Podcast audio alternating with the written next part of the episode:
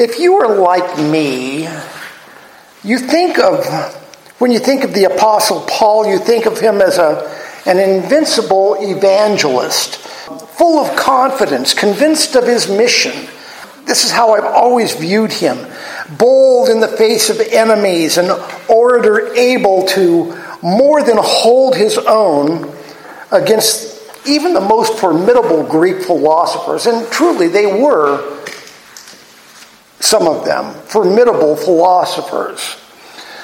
As he said himself, writing to the church, he started in uh, Philippi, which was incidentally the first Christian church in Europe. Philippians 3 4b through 6 says, If anyone thinks, uh, if anyone else thinks he has reason for confidence in the flesh, I have more. And so Paul is not not mincing words here, he has more confidence in the flesh than anybody. Circumcised on the eighth day, of the people of Israel, of the tribe of Benjamin, a Hebrew of Hebrews. As to the law, a Pharisee. As to zeal, a persecutor of the church. And as to righteousness under the law, blameless. And to the Jews, at the temple, when he was arrested in Jerusalem near the end of his life in Acts 22, he says, I am a Jew, born in Tarsus in Cilicia, brought up in this city, educated at the feet of Gamaliel, according to the strict manner of the law of our fathers, being zealous for God as all of you are this day. These statements show a self confidence and uh, assuredness that was a hallmark of Paul's ministry wherever he went. But these statements that I just read you come at the end of Paul's life. Okay? They come at the very end of Paul's life after he has preached to thousands in cities across Europe and Asia Minor and Israel, standing before the foremost minds of his day at the end of his life, yes, he was self assured. These writings that I just mentioned were uh, roughly from 62 AD. He lived until 64, 65 AD to the best uh, we know. But this first missionary trip that we're looking at happened some 14 years before. We're looking at 48 AD here. And we will notice that when he and Barnabas go on the the very first missionary trip of all time. Let, let's think about this. The Jews did not proselytize. They did not send out missionaries. If you wanted to be a Jew, you came to them. That's what the God-fearers or the proselytes were all about. Them coming to the Jews. The Jews, the Jews today do not believe in mission, uh, missionalizing. It's not a word, but they do not believe in that even today. This is not what they do. So let's think about this. This is the very first that we know of missionary outreach, intentional outreach in the history of the church. Now, while Paul was no longer a youth in 48 AD, Remember, the definition of youth went up to the year 40. Uh, he's about 43 here. He was born in 5 AD. And while he is no longer a youth, neither is he the respected, revered apostle of his later years, of a man of whom Peter himself said he is writing scripture, of Paul, as he is ministering to churches, he says he is writing scripture. So last week we covered Barnabas' and Paul outreach. And the interesting thing here is that it was to Barnabas' home country. And I have to believe that they were starting off on familiar ground, that he would be speaking to people he grew up with, neighbors, not not just because it was comfortable, but because of their heart for the lost and these people who did not know the gospel. The gospel, but I tend to think because it was familiar ground. They were not going out into a foreign country among people they didn't know. Today, in our study in Acts, Paul and Barnabas leave Cyprus for Paul's home territory, southern Turkey today, uh, Asia Minor, as, as they knew it then. Acts 13, verses 13 through 14a is our passage for today. Long passage of scripture here, a, a verse and a half. And it reads Now, Paul and his companions set sail from Paphos, which was Cyprus, and came to Perga in Pamphylia. And John left them and returned to Jerusalem. But they went on from Perga and came to Antioch in Pisidia. You will remember that Paul and Barnabas left for the missionary journey from Antioch, but it was not this Antioch. Uh, not too long ago, I did a sermon on the various Herods of Israel and said, you know, you basically need a scorecard to tell these guys apart. First of all, they were all called Herod something. Uh, second of all, they were all evil. Uh, they were all doing wicked things, so I mean, how can you tell them apart? Well, here's the thing you, you are going to need a scorecard to tell the Antiochs apart. There are 16 Antiochs in Asia Minor. The reason for this is that Seleucus Nicator, I love that name, Seleucus Nicator, was a successor of Alexander the Great in the greater uh, Asia Minor area. And when he conquered an area, he started a city. And he named the cities after his father. Okay? His father's name was Antiochus. And he was also a successor of Herod the, uh, Herod the Great, of Alexander the Great. There's too many greats in this story. So there's 16 different Antiochs. The anti so we're going to only look at three today. I got the right number of fingers up. We're only going to look at three today. Syrian Antioch is the one that they left. Now, the thing about Syrian Antioch is it's not in Syria, just to let you know. Uh, if you look at a map today, it's in southern Turkey. Back then, it was in the general area of Syria. They are going to Syrian Antioch. The interesting about Syrian Antioch is it is not in the province of Syria. It is in the uh, province of uh, uh, Pamphylia. let me look this up again. Phrygia. It's in the province of Phrygia. So why is it called Syrian Antioch and not Phrygian Antioch?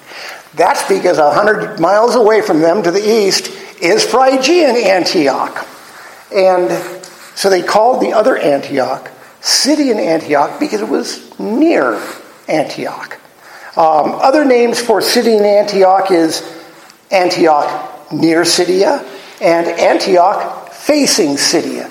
We'll go with Syria Antioch just for this. So, verse 13 says Now Paul and his companions set sail from Paphos and came to Perga in Pamphylia Something has changed in this sentence, and you, you know what it is. Can you see what it is? Now, Paul and his companions set sail from Paphos. When the group left Syrian Antioch, it was Barnabas and Paul set off. At the end of chapter 12, after Herod Agrippa was eaten by worms, verse 25 in chapter 12 says, And Barnabas and Saul returned from Jerusalem. Then in chapter 13, uh, we see Barnabas and Saul set off from Antioch, and now it's Paul and his companions. The ministry of Paul has eclipsed that of Barnabas in this short period of time. Barnabas has now become Paul's helper, the facilitator of Paul's ministry. And it's a testament, as one fellow said, to the greatness of Paul, uh, Barnabas' spirit, that it does not seem to have affected him in any way that he was now second fiddle. We can see this in many ministries in the world today that people don't want to give up their position. They don't They don't want to step down. They, they like being the center of attention. Barnabas, the son of encouragement, as he was called, is truly the son of encouragement because it does not affect him that he is no longer the leader of the party, Barnabas and Paul, but instead, here, he's relegated to Paul and his companions. For John Mark, however, Barnabas' cousin, this change may have been too much. Verse 13b and says, either rather matter of factly or tersely even, and John left them and returned to Jerusalem. Luke reports this very to the point. John Mark quits the missionary field.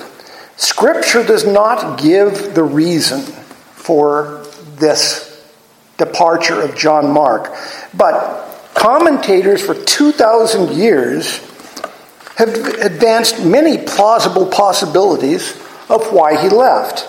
Some of these reasons are common to missionaries today the reasons that he may have left. And we're surmising these things, and I think we're supposed to surmise what might have moved John Mark to leave Paul and Barnabas. Uh, homesickness could have been one of the reasons. Remember, he's now left his home country. John Mark was a Hebrew of the Hebrews. He lived and grew up in Jerusalem. His family was a wealthy, ruling family of Jerusalem. The Last Supper took place in his house, as I mentioned last week. Uh, the, first Pentecost occurred in John Mark's house. John Mark was thoroughly a citizen of Israel, and yet he's moved to Barnabas' home country now. Barnabas was a, a cousin. Uh, had he visited Cyprus before? He did not seem to have any hesitation to go to Cyprus. But when they move off to Asia Minor, John Mark leaves leaves the team. Possibly he didn't like the unfamiliar people. Remember Jerusalem. In this study, one of the things that amazed me is that Jesus came from Galilee, and Galilee was the most Hellenized, the most Greek speaking area of Israel. It had the most, I've never thought of Israel as having a great population of Gentiles. And yet, the area of Galilee, north of uh, Jerusalem, had a large population of Gentiles. Jesus grew up among them. John Mark was from Jerusalem. Jerusalem was a Hebrew city. Uh, it was not a Hellenized city. There were not Greeks and Romans living among them unless they were the soldiers keeping the peace and who were hated for that very reason. So, so unfamiliar people might have also been a reason why John Mark left. He might not have enjoyed the rigors of travel. Okay? That's a real, very real reason for not enjoying the mission field. The journey from uh, Perga, uh, from uh, Paphos to Perga, it doesn't say here, but I looked it up. I, I, looked it up on Google Maps. I wonder if they looked at Google Maps before they left. I, I couldn't find it in regular sources, but it's a sailboat trip of about 400 miles. You're talking about sailing from San Pedro Harbor to San Francisco Bay in technology from 2,000 years ago. We know from later on in Acts that Paul suffers a shipwreck on a journey not that much longer because they would put in at shores. This was not an easy way to travel. And then once they made landfall, Paul decided to leave Perga. Last week I had mentioned that uh, Paul didn't preach in a city and some people think it was because it was low lying and he had come down with malaria. Uh, Perga is that city that they think of it. It was on the seashore of Asia Minor, uh, Turkish coast, low lying, sea level. And Paul decided to leave Perga without preaching there for Pisidian Antioch, which was on the other side or in the uh, Taurus Mountains at an elevation of 3,600 feet. A little bit higher than Valley of Enchantment, which I think is 4,000 feet. Good thing about that is you don't have fleas at that altitude. But Paul decides to take the direct route. As the crow flies, and the crows weren't flying when Paul left, as the crow flies, it was a hundred mile journey through mountains that had been infested with robbers and vexed everyone from Alexander the Great to Julius Caesar. They were not able to rid these mountains of robbers, and they're still operating at, um, at this time that Paul and the uh, missionaries are heading up to Pisidian Antioch. You'll remember that when Paul is talking about what he has suffered for the gospel, robbers is among them. And as far as we know, this may be what he's referring to right here because they were not gentle robbers. They weren't just taking your things. On, on the problem that may have been specific to this missionary journey, however, Mark may have resented Paul replacing Barnabas, his cousin, as the leader and making the decisions of where they're going to go. But there is one more possibility yet. After the conversion of Sergius Paulus, Paul reconsidered his mission to the Jews first and began looking at direct, directly approaching Gentiles. Sergius Paulus was not a God fearing Gentile, he was not a proselyte to Judaism. On his own, he asked Paul to come and give him this new teaching about God. And on, upon Sergius Paulus's uh, conversion, Paul's mindset changed towards the outreach to Gentiles. And remembering, of course, that John Mark is a Hebrew Jew, that may not have gone over very well with him. Richard Longenecker, who is a commentator, well regarded, and I enjoy him, thinks that John Mark was concerned with the validity of a direct approach to the Gentiles and therefore full acceptance of them. Uh, John Mark's departure was, he thinks, because he disagreed with Paul and concerned about how this approach to the Gentiles would, uh, what, what it would have on the church in Jerusalem, and wanted no part of the coming controversy. And remember, there was a coming controversy. Some think that when uh, John Mark went back to Jerusalem, that that was the beginning of the party of the Judaizers who wanted Christians to have to become Jews first before they could become Christians. It's thought that John Mark's report of this journey spurred on that movement um, into action against uh, into action against those such as the apostle Peter, who were living as Gentiles. Remember that that was the accusation brought against brought against Peter by Paul when he returned to Jerusalem.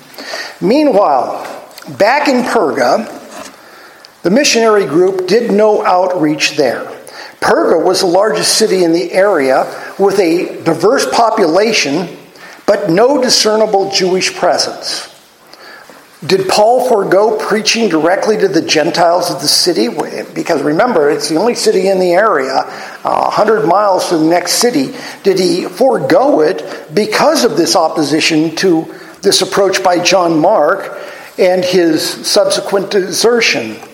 Scripture does not say that that was the case, but it does say that later on in his ministry, Paul returns to Perga and preaches on two different missions.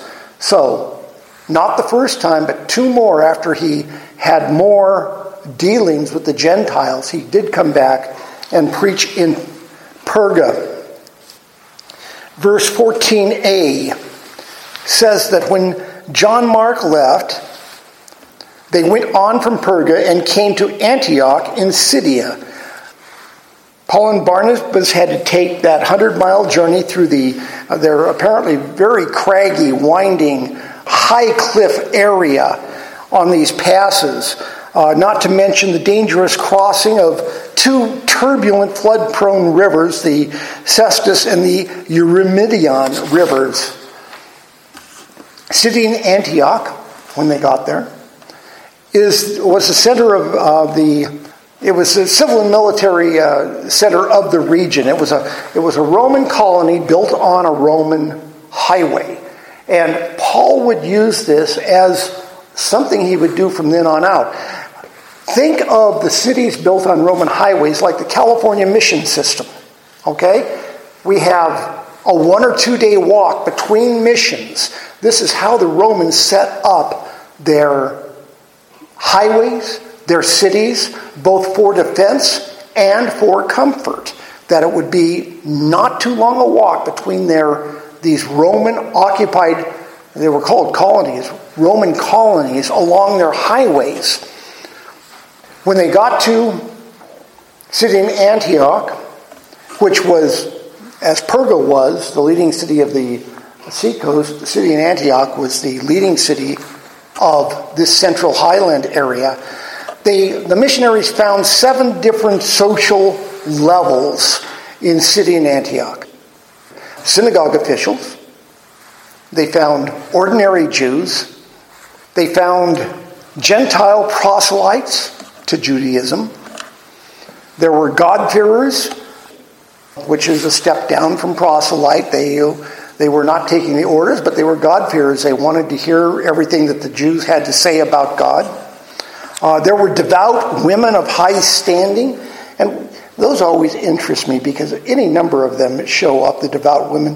Uh, Lydia, Priscilla was a devout woman of high standing at one time, I believe.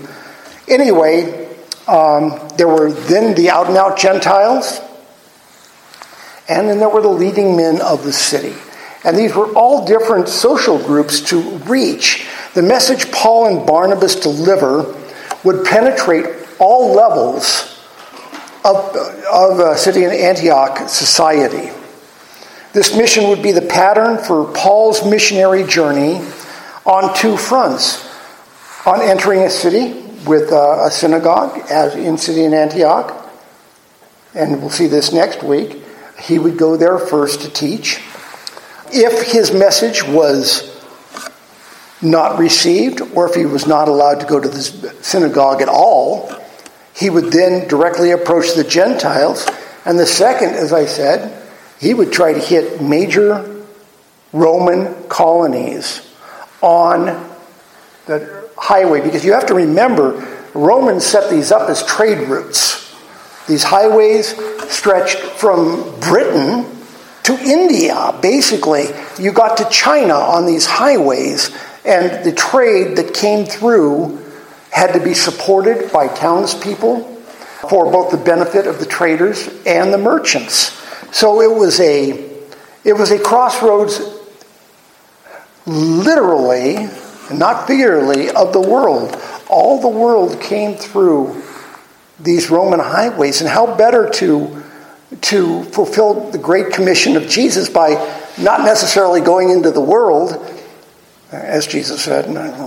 So now I'm going to get it for that.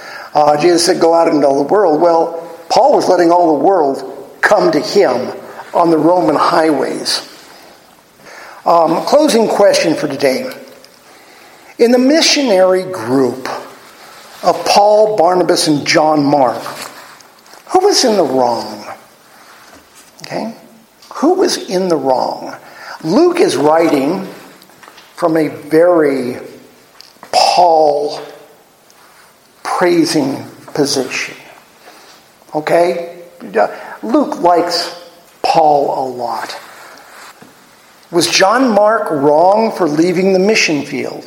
Because Luke doesn't say he was wrong. We get a little sense, but was he wrong for leaving the mission field? We know that this action, later that year, still in the year 48 AD, the second missionary journey will be being put together. Barnabas wants John Mark to come back, so we're not talking a year, we're talking six months later, and Paul would have none of it. And Paul would have none of it to the extent that it broke up Paul and Barnabas as a missionary team. Barnabas went his own way. John Mark was off in Jerusalem.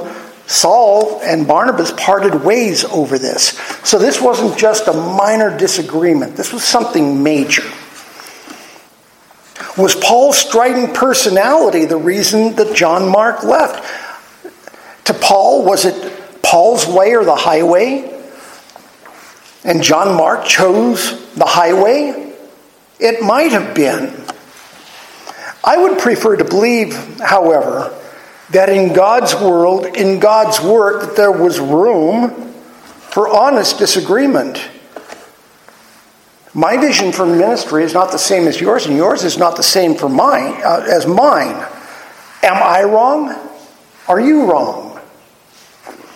Or if we are in God's will, can we both not be right and disagree and move along? In one of the complaints that people have about Christianity is all the different churches and denominations there are. Why can't you all agree on one thing? Well, we're not supposed to agree on one thing. We really aren't. We're supposed to search the scriptures and figure out what we see and follow it the best we can. And as much as, here's the thing if you all here thought that there was somebody else with a better set of teaching, of looking at Scripture, of living out your life, you would go to that. We all go to that. And so we gravitate to what we see is, is is the way that God is calling us to live, live our lives. Um, if we are in God's will, can we both not be right? Does everyone get along with everyone else all the time? Or do people gravitate to different people? There are those uh, who are closer to some people than others. In Scripture, when speaking of John the Apostle, the words are sometimes used the one who Jesus loved. And everybody knew who that was. Okay? It wasn't a secret. John, in his gospel, even writes that. He doesn't like to say, and I, John, was there. And instead, he will say, and the one who Jesus loved was reclining at table with him. And everybody knew that Jesus had someone in his life that he truly loved in a way more than the others. He was closer to this one person than he was to the others. Does that mean he did not love his disciples? It does not mean that at all. He loved all of his disciples, but there was somebody that was closer to him no matter what happened between Paul and Mark, it is not necessary to assign blame. Though not said in Scripture that Mark had a problem with Paul, it is surmised that he did. And we do know from Scripture that Paul was upset with Mark, and so upset that he vehemently opposed bringing Mark on that next journey. Did someone sin in this relationship? Or did they have, or are we allowed to disagree and not call it sin and not forever break with someone and label them as whatever? I'm reminded of an incident in the life of Jesus. John 9, 1 through 3 recounts as he passed by, he saw, Jesus saw a man blind from birth, and his disciples asked him, Rabbi, who sinned, this man or his parents, that he was born blind? And Jesus answered, It was not this man that sinned or his parents, but that the works of God might be displayed in him. Why did they have a quarrel? Why did they go on other ways? Could it not be so simply that the work of God be displayed in different avenues? That Paul goes this way, John Mark goes this way, Barnabas goes this way, and multiplies the ministry three times, even if they had a grudge against each other. Paul himself wrote in Romans 8:28 and you all know it and we know that for those who love God all things work together for good for those who are called according to his purpose. All things work together for good. This argument with John Mark and Barnabas and Paul all worked together for good. They were all Christians. There is no mention anywhere that they were not all good upstanding Christian men. We have three men with a problem with each other in one way or another, and they're all good Christian men, and God uses these men to further his kingdom despite their differences.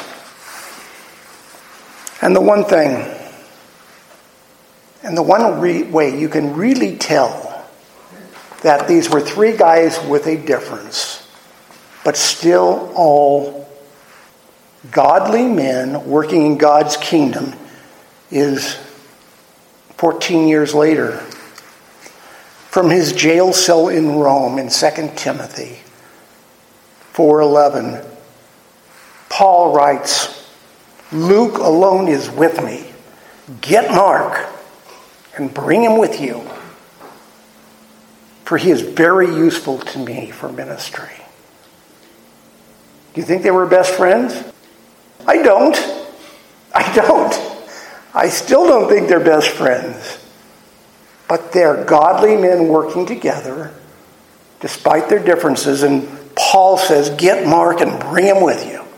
Just go get him, bring him with you, for he is very useful to me for ministry. And that's how we all work together.